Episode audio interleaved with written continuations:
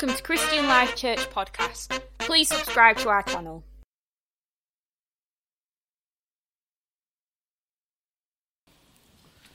I've had the busiest week I've had in the longest of times this week. I've been in conferences and leadership things, and um, I just want to tell you, I, I, having seen some other contexts, that I feel really blessed to be the pastor of this church. I feel it's a great privilege and an honor to serve you here. And uh, it's not that those places weren't great, but there's no place like home, is there? There's no place like home. And thank you for your incredible grace towards me and my family, your accepting us back into what has been for many years our home church, and more profoundly for opening up your hearts to all that the Lord wants to do in and through our lives. And uh, thank you, all the ladies who made yesterday happen. I hear it was a great day. Olivia, I think, brought a great word from the Lord. And I'm hoping this morning that whatever I'm going to say to you will have some value to you. We're going to finish at one o'clock to the best of my ability. That's what we're aiming for. Okay, you're all looking at thinking if you didn't believe there was a God, now you need to believe there is a God because I'm not the shortest of speakers. But uh, what I have to say to you doesn't need huge amount of time, but it does, beyond the moment, need a huge amount of consideration. I want to talk to you this morning about the continued journey we're having regarding the disciplines that God loves to see in our lives to make us ready for all that He wants to do. And um, I believe these disciplines, we didn't stumble into them by accident. It wasn't just a, a, you know, plucking something out of thin air. I believe God told me to get the church ready for all that He wants to do in and through their lives. And so there's something about that kind of process that is a bit alien to me. I'm an instant person, I'm, I'm the kind of very sensory person, but actually, discipline is really good for the body of Christ. Um, is there anybody here who's run a marathon? Give me a wave if you've ever run a marathon. How crazy is that? Only one person in the whole room has run a marathon. You know, the pastor I was with over the weekend ran four marathons in the space of a week. And he wasn't even thin. I would have been really disappointed. Four marathons in the space of a week. He flew to Belfast, he did the London Marathon, he was thinking Brussels somewhere, and he went somewhere else in Scotland. Four marathons in a week. You know, uh, when I was asking him about that ridiculous statement, I said, How do you run a marathon? He says, Months and months and months of training. And, and of course, you know, that's also true in the spiritual realm. If we want to have longevity with God, if we want to run the race that's set before us, it might require of us some diligence and some discipline. And we start, all of us start, with baby steps in these things. And I want to encourage you to keep developing in these areas because I think what happens is we create a breadth and a space and a way for God to be able to move in our lives. And this morning we've arrived at this discipline. It's called a corporate discipline. Corporate because we do it together. It's something that we as a community enjoy. And I want to talk to you about the discipline of worship. Is that okay? If you have the Bible with you this morning, why don't you turn to John chapter 4? I'll come to it in a moment, but I just want to give you a little bit of, uh, I want to set this up a little bit for us to understand. I was asking God the other day, what actually happens whenever we worship? And uh, I don't know if you have any answers in your heart that spring up whenever that question is asked. But this is what the Holy Spirit said to me, and I, I want to lay this before you for your consideration. I want you to ponder this because this actually blew me away. God says, when we worship, we experience reality. And when I started to think about that, I thought that is absolutely right. Because as you look around you here in this world, you might be fooled into thinking that this is reality. But actually, it's an inferior reality to the reality of the presence and the power and the person of God. There is a greater reality that we are called and invited into, and that's the supremacy and the authority and the glory of God. And when we worship Him, we move towards that greater reality. We're invited by Him into that greater reality. The second thing the Holy Spirit said to me is this that when we worship Jesus, when we worship Him in spirit and in truth, and we'll come to that in a minute, we touch and we are touched by life. And, and if you've ever thought this through, the life that you live, the physical life that you live, it was God who gave it to you. This tangible world that you've lived in, the relationships you've had, the essence of who you are, the power of, of, of wanting to engage in life with people, and all that that offers, everything about that you did not get by your own means, and it wasn't the will of your father and mother either, and we'll just leave that thought to one side. It was God who gave you life. And from life you were created, and for life you are invited. That's why Jesus says in John 10 10, I have come that you may have life. Now, the life he's talking about is not just this earthly life, he's talking about living in the blessing of the real life that is accessible to us through worship. So they're quite lofty thoughts for a fat Irish fella, but I believe that they are important for us to ponder as we consider why we may be disciplined in our worship experience. Worship invites us into knowing, into feeling, into experiencing the resurrected Christ in our midst. It's not songs we're singing. It's not something of a warm up for the preach. Worship is God's invitation to us to live and to touch the eternal realities of His presence and His power, and to be touched and for Him to live in the temporal realities of our lack of power. When we worship God, heaven comes to earth, and earth has to get out of the way because earth is the inferior reality than heaven's reality. Worship is breaking into the Shekinah of God, into that, that spectacular, glorious reality of who He is and all that is around Him. And more importantly, for us to think about this morning, worship is that Shekinah glory breaking in on us, breaking in on us in this world. Now, I, I've been around Christianity for 37 years. And I can't tell you the amount of times that I'm so grateful to God that He's broke in on me. Has God ever broken in on you? Do you know what I mean by that? That somehow, in spite of your best efforts, He touches you. There are two things we do in the presence of God we either pretend or we protest. Those are two realities. And when we come together like this, we could have a multitude of things going on in our lives and be distracted and have all kinds of problems we're facing and carrying responsibilities that are really difficult for us to fathom or work out. Where is God in the midst of that? And then He comes. And He comes in such a beautiful way that suddenly, whatever it was you were struggling with, whatever it was that was dominating your thought, you only have eyes for Him because you know He only has eyes for you. And He comes and He touches us. I always say that God has fingers that reach the parts in our souls and in our lives that nobody else could ever touch. He knows who you are and He knows how to touch you. Would you love Him to touch you this morning, this afternoon, even this evening? Don't worry, we won't go on that long. Wouldn't you just want Him to touch you? You're nodding, but are you agreeing? Looks like a whole row of those dogs. You know those dogs in the, in the car? Wouldn't you want God to touch you? Why wouldn't you want the glory of God, the preciousness of His power and His presence to come and invade your weary, broken life? Why would you not want that? And yet, so often when we come to worship, I think sometimes we just think it's songs. We think we're singing songs. The songs are the vehicle. The destination is His presence. We come and we allow the music to tenderize our hearts. The words lead us to think certain things, but the destination is not the end of the song. It's not the middle eight or the bridge or the big finish. The big finish is that He comes. The big finish is that He's here. And somehow my impoverished life is touched by the eternal reality of a God who has supremacy over all things. And in that moment, heaven invades earth. Heaven comes to earth.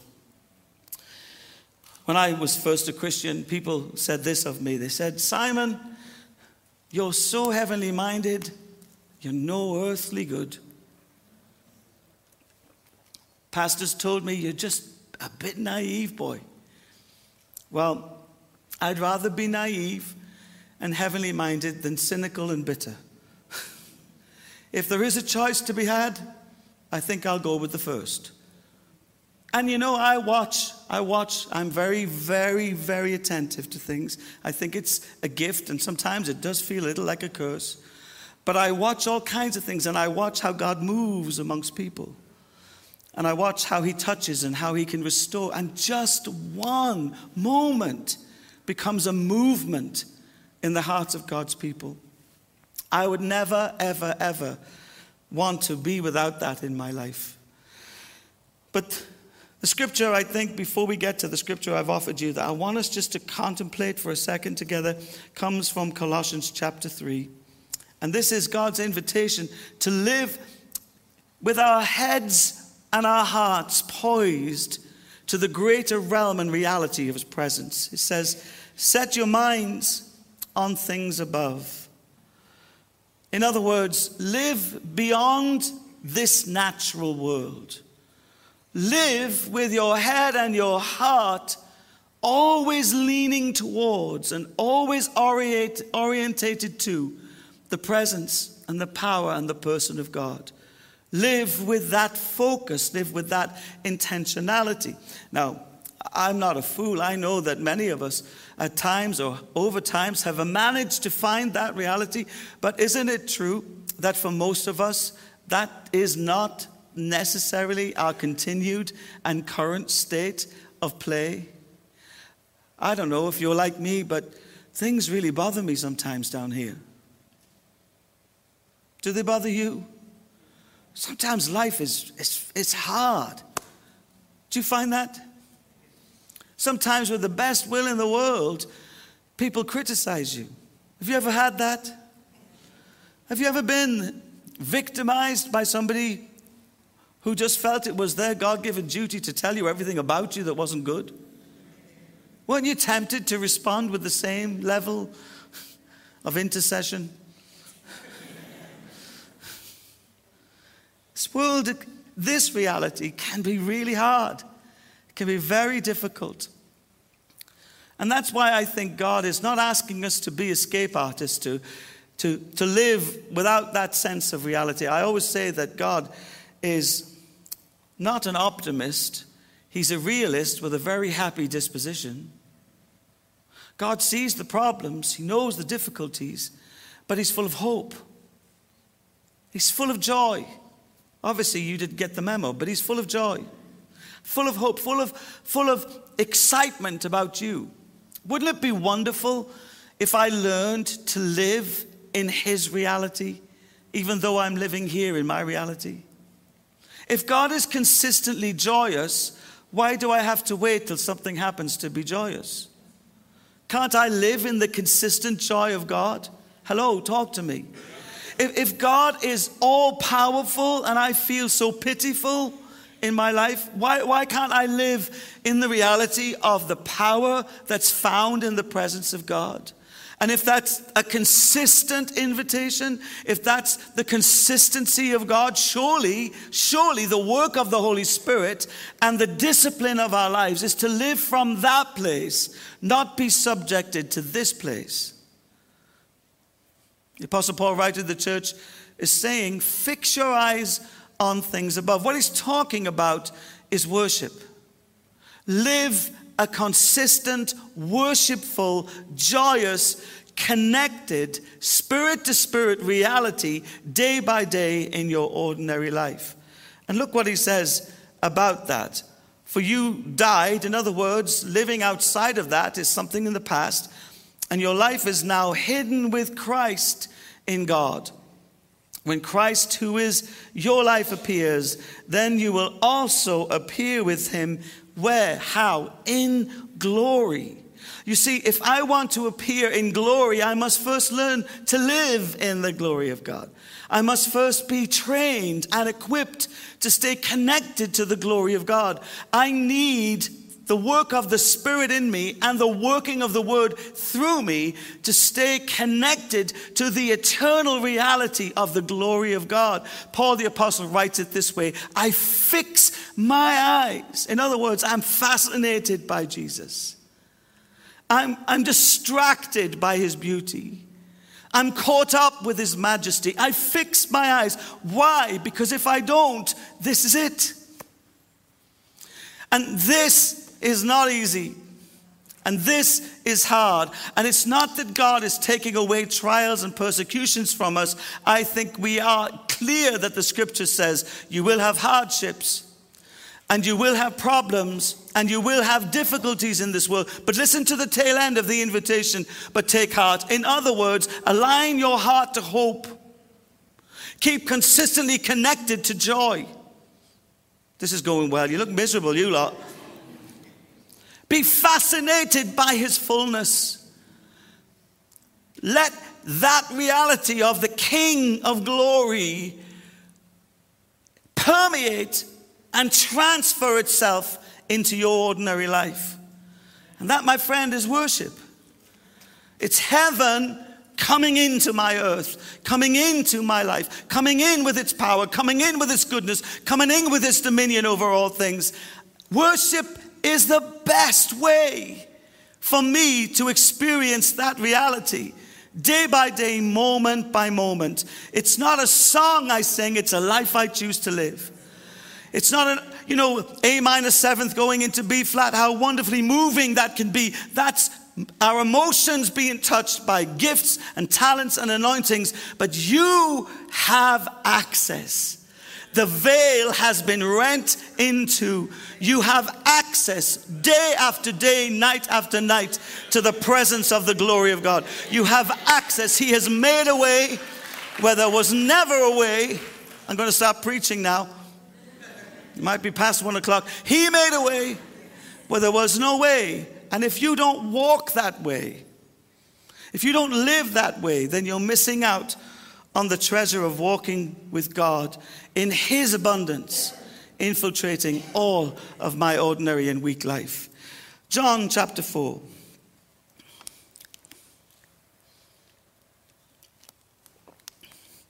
Jesus speaking to the Samaritan woman at the well. They're dialoguing about spiritual things.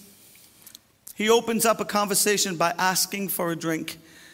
And this woman, who has hid herself from her culture and her society because of the criticisms of the way she's lived her life, finds Jesus in this very ordinary place and has an extraordinary encounter with him. And this is what he says, the tail end of what he's saying. They're talking about worship and what that is and how that looks and what that means. He says, Verse 23 Yet a time is coming and has now come when the true worshippers will worship the Father in spirit and in truth. Let me just draw you back from your personal perspective on that to what I would call the cosmic reality of that. We're living in an age right now, the time has come and is coming, where God is restoring the joy of worshiping Him to the body of Christ in these last, I don't know, 20 years or so, in just about all kinds of expressive ways, a song has been rising in the heart of the bride of Christ. From nation to nation. You know, at one time it was Hillsong, and they were pioneers, and we all camped around the fire of his presence, those overcoming, triumphant songs of victory and glory. And then we moved into Maverick City that eclectic mix of all kinds of people from all kinds of nations. And somewhere in the middle of that, Africa rose. Amen. And Saanach, is it Saanach? She declared over the earth, she's no longer a slave. The lion has come. God is doing great things. The song became huge in the world. And I want to tell you that God is raising up worshipers. God is raising up worshipers. And the thing about that to remember is this that this is prophesying that. A time is coming and has now come when worshipers will worship the Father in spirit and in truth. You know, it's no longer about denominations. It's no longer about fractions and segregation of people. The song of the Lord that's rising in the hearts of his people is the sound of the bridegroom returning. It's the sound of the bride saying, Come, Lord Jesus. And it's got nothing to do with denominations and nothing to do with, with man's orchestration of who is or who isn't the most or the least important person. It's God touching hearts, invading lives, awakening people to the reality of his presence and his power. Aren't you grateful for that? And you know, I can't keep up with the songs that are coming out of all of the places all over the world. I mean, you go crazy trying to find all these wonderful things, but it's not just about those songs, it's about what's happening in the hearts of God's people. And why is God awakening the church with music and melody and worship and lament and proclamation and prophecy? I tell you why. Because the song will herald the return of Jesus Christ. The sound that you're hearing is the bride getting ready for the bridegroom. The sound that you're hearing is the oil in the lamp of intimacy that longs for the consummation in eternity of the bridegroom and the bride coming. Now, these are lofty thoughts. Wake up, don't go to sleep. I know your heart, I'm sticky too. But God is doing something in his body to make us ready for the return of Jesus. Give me oil in my lamp, keep me burning. And that burning is the song of the Lord rising in the hearts of his people as Jesus is making himself ready to return. If you're not musical, it doesn't matter because worship isn't about music. And you know, I look around and some of you look like, you know, you've lost a fiver and found a pound. and if misery was a career, you'd be brilliant at it. You'd probably have a PhD. It's not about those, those nuances of what's happening with the music. It's about allowing eternity to become your reality. It's allowing the window when the Spirit comes and invites us to God in worship to fill and overwhelm you with heaven's power and heaven's goodness here on earth. And look what it says a time has come and has now come when the true worshippers, that's true worship. When it's not led by people, orchestrated by programs, not facilitated by religious protocols, worship that comes spontaneously from hearts that long for Him. God is looking for true worship. And the Father is looking for those who will worship in spirit and in truth. What is that? What does that mean? Now, if you go to the authorized version of the Bible, you will notice the word spirit does not have a capital letter. Okay, in the authorized version of the Bible, the, the word spirit is not singing in tongues. Okay? Somehow in my translation, it looks like it's been changed, but I remember studying this many years ago at Bible college. It's not singing in the spirit. And it is singing in the spirit. I'll come to that in a second.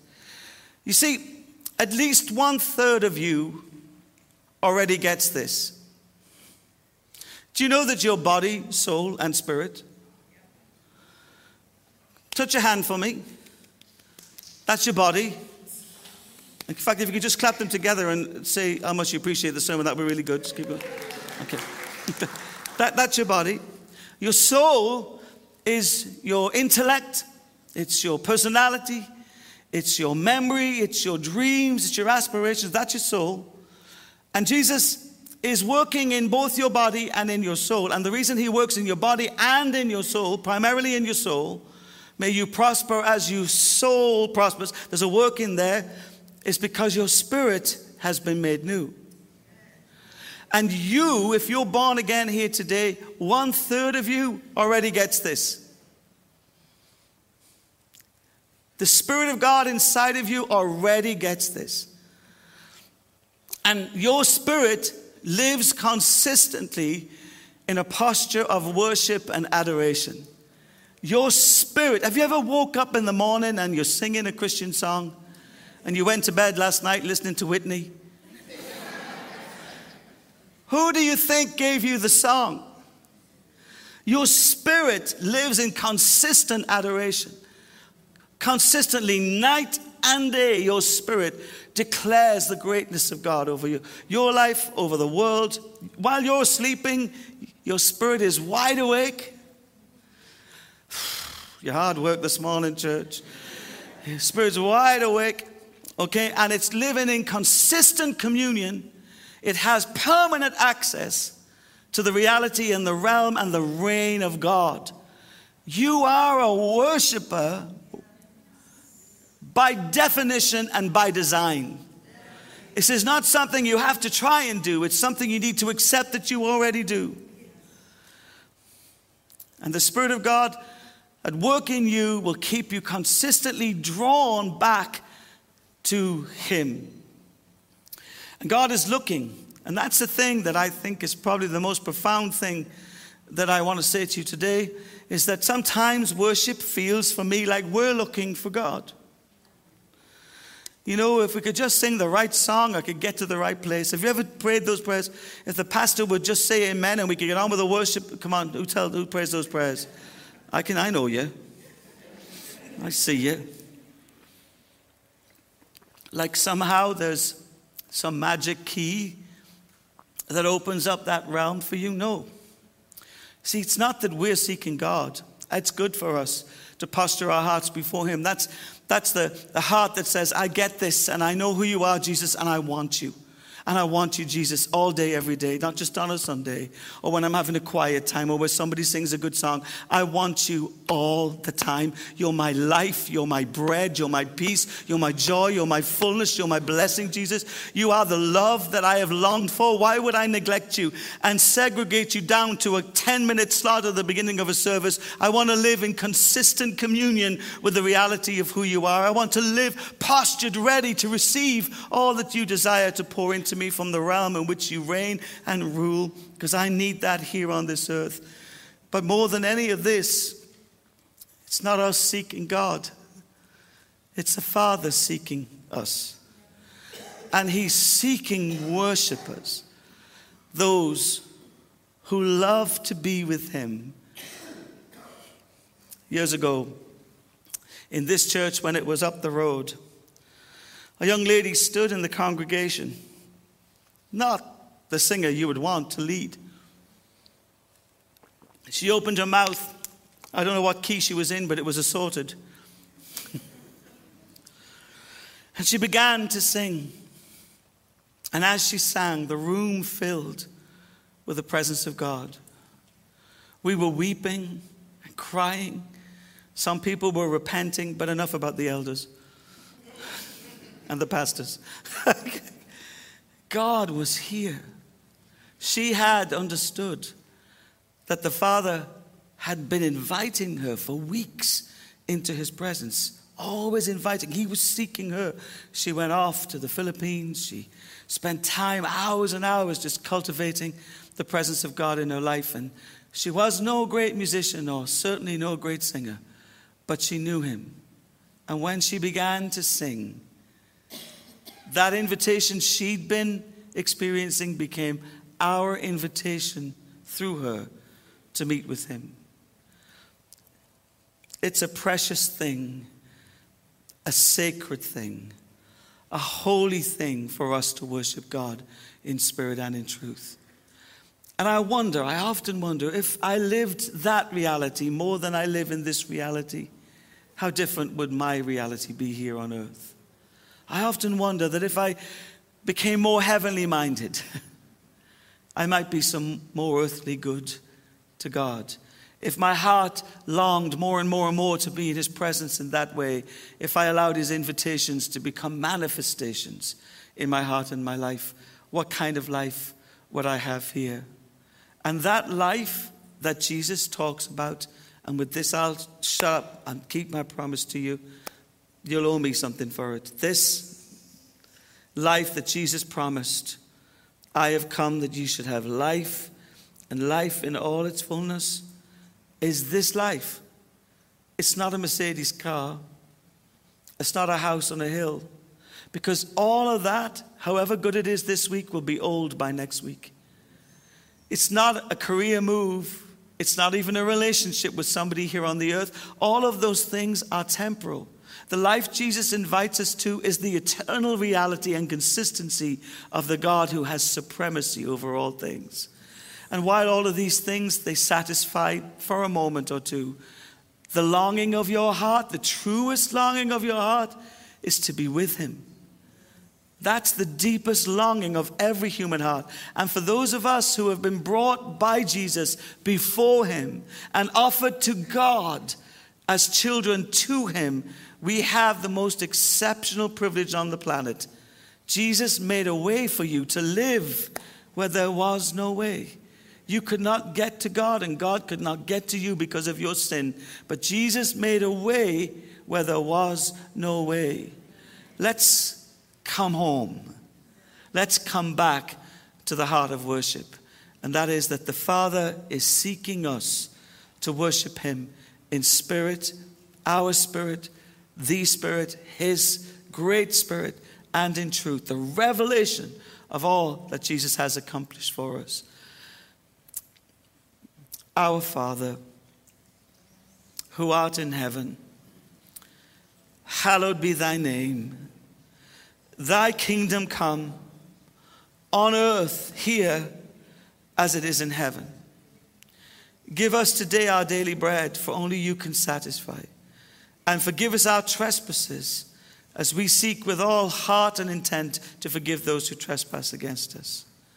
And lead us away from the temptation of living independently to you, God. We are no longer orphans, we are co heirs with Christ Jesus, and we are seated with him in heavenly places. Lead us away from that temptation and deliver us from the evil it produces. For thine is the kingdom. Thine is the real kingdom. Thine is the real, real kingdom, and the power and the glory forever and ever. Amen. God bless you, church. I hope you enjoy him this week. He likes to be enjoyed. Have a wonderful week. Have a wonderful week.